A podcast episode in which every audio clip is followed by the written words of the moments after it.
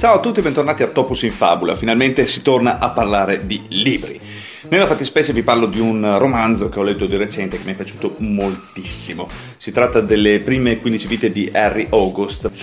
Il secondo cataclisma si verificò nella mia undicesima vita, era il 1996, stavo morendo della mia solita morte, sospeso in una calda nebbia di morfina, quando lei scivolò nella stanza come un cubetto di ghiaccio sulla schiena. Inizia così le prime 15 vite di Harry August e in una frase sola ci sono già dentro un sacco di cose, c'è la fantascienza, un momento drammatico, l'arrivo di una bambina di 7 anni eh, eh, sul letto di morte del protagonista e voce narrante che dice che il mondo sta per finire e il tempo che genera una storia, o meglio un tempo che si ripete uguale generando storie diverse, eh, che da solo apre vasi di Pandora permettendo alla struttura narrativa di sfaccettarsi, di disperdersi in più sentieri, come quando eh, la luce incontra un prisma triangolare e, e quello che ne esce è tutt'altro rispetto a quello che ti aspettavi. Allora, innanzitutto due parole sul libro in generale. Si tratta di un romanzo pubblicato nel 2014 da Catherine Webb sotto lo pseudonimo di Claire North. La trama, dopo la prima morte, Harry August si ritrova a nascere esattamente dove e quando tutto era cominciato, cioè l'Inghilterra dei primi del Novecento, e a, a rivivere la stessa vita senza evidenti modifiche, eh, ospedali psichiatrici e suicidi a parte. Non è il solo, il Kronos Club, un'associazione di persone come lui, lo informa di essere un Kalachakra. Eh, questo tipo di persone è disseminato durante tutto l'arco della storia, non solo, lui è anche un, un mnemonico e per questo motivo ogni volta eh, che rinasce Harry comunque ricorda tutto, la seconda guerra mondiale, i nomi dei morti, eh, sua madre e suo padre, l'amore della sua vita, i viaggi in treno, i lavori che ha fatto e di conseguenza tutte le abilità connesse. Eh, per quanto si sforzi, ad ogni morte segue inevitabilmente la stessa vita. Gli unici tentativi possibili sono quelli fatti per imparare eh, dalle vite passate così da non commettere gli stessi errori in quelle future, come dicevamo poco fa quando venne a sapere dell'esistenza del Kronos Club, ehm, scopre di non essere solo a vivere quello strano destino, ma è soltanto ben oltre la decima vita che un incontro non molto casuale sul punto eh, dell'ennesima morte gli farà eh, scoprire il vero senso della sua esistenza, legato alla sorte ultima addirittura del mondo intero. Harry August sperimenta la vita e, e non nel senso che si accinge a vivere al meglio la sua facendone esperienza giorno dopo giorno, ma nel senso che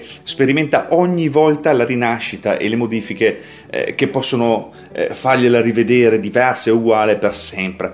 E sperimenta anche l'appartenenza ad una specie in evoluzione, quella dei Kalachakra, che fonda il suo patrimonio sulla memoria e, e sull'assenza del limite. Può morire sapendo che rinascerà, può uccidere, può trasformarsi in quello che vuole, approfondire la scienza, le, le religioni, la storia. È condannato alla rinascita e al ricordo, mentre attorno alla sua parabola si spengono e si accendono conflitti, progressi dell'umanità, sconfitte e drammi. La vera domanda non è più eh, quella del cosa c'è dopo la morte, ma come incidere sull'esistenza eterna o come non farlo evitando la fine dell'umanità. Non stiamo, non stiamo parlando dell'immortalità, eh, ma, ma, ma, della rinascita che si consuma nel dolore amplificato di conoscere l'esatta sequenza dell'inizio ogni volta, di doversi abituare ai primi anni, di acquisire la consapevolezza che l'uomo è in ogni caso destinato alla morte, ma quella di Harry presuppone anche la rinascita e l'inizio infinito e con l'aggravante di averne memoria.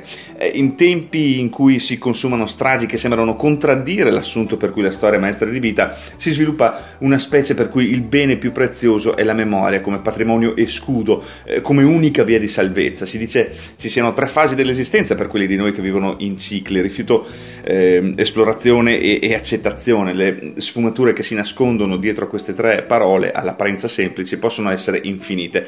Un romanzo molto ben congegnato, un romanzo intrigante, nuovo nella forma come nella scrittura, precisa, scorrevole, intima, quasi scientificamente umana per la capacità di attrarre nelle sue formule e nei suoi processi così puntuali ed esatti e coinvolgere allo stesso tempo. La web eh, scrive senza smancerie con una forza immaginifica propria di chi ha dimestichezza con la fantascienza, col fantasy. Ma c'è un'altra cosa che colpisce in questo romanzo, oltre alla eh, capacità di reggersi su un personaggio che diventa diverso ogni volta in una sorta di flashback di se stesso ed è soprattutto la capacità infinita dell'autrice di creare piccoli gioielli che hanno vita autonoma, una sorta di cornice in trasparenza data dal protagonista che è il filo conduttore in cui si inseriscono eh, nuovi episodi, nuovi incipit ogni volta. Eh, convincenti. Il personaggio incarna la, la, cornice nel suo meta raccontarsi attraverso quello che per il lettore è ovvio già dal titolo, cioè la sua rinascita.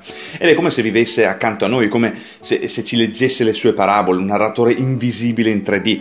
Non sono molto d'accordo sulla nota mm, eh, fantascientifica o addirittura noir che molti hanno posto in evidenza, eh, perché il terreno su cui si muove il romanzo è un terreno che va oltre il singolo genere. Reogost può essere considerato molto vicino e molto lontano dal lettore, vicino per la sua umanità che non lo accomuna agli dei, sebbene ne abbia le doti, ma lo rende vulnerabile, a volte vicino alla pazzia, spesso influenzabile, a volte crudele, a volte amabile e così sono tutta una serie di sentimenti che non lo rendono certo vicino a, ad un eh, superomismo spicciolo. Ecco, l'amore, l'amicizia, l'odio, il dolore, la follia, costretto al ricordo, maledetto dalla memoria, comincerà un po' alla volta a rinascere non solo fisicamente ma anche moralmente. Molto lontano invece resta eh, nella sua consapevole visione degli avvenimenti storici, solo allontanandosi da contesti e sovrastrutture come le religioni o la visione parziale delle cose si può raggiungere a congegnare il piano finale, il sorprendente sorprendente e paziente piano per salvare l'umanità e la sua stessa specie e, e far prevalere nonostante tutto il bene sul male. Un altro aspetto del romanzo di cui vi vorrei parlare è proprio il tempo. La faccenda del tempo è un argomento che mi tiene incollato a uno schermo o a un libro, indipendentemente dalla qualità di quello che sto guardando o leggendo. Prendete Flash Forward, la serie TV della ABC uscita tra il 2009 e il 2010, una cagata pazzesca per dirla eh, alla Fantozzi, una stagione eh, unica con diversi salti dello squalo, un attore principale, cioè Joseph Fiennes, in grado di avere la stessa espressione sia se dice alla sua donna di amarla. Eh, sia se gli ammazzano il gatto, un finale tirato su come meglio si poteva per chiudere 22 episodi che non avrebbero mai visto un nuovo capitolo. Eppure Flash Forward mi ha rapito completamente con un semplice fatto alla base di tutta la serie.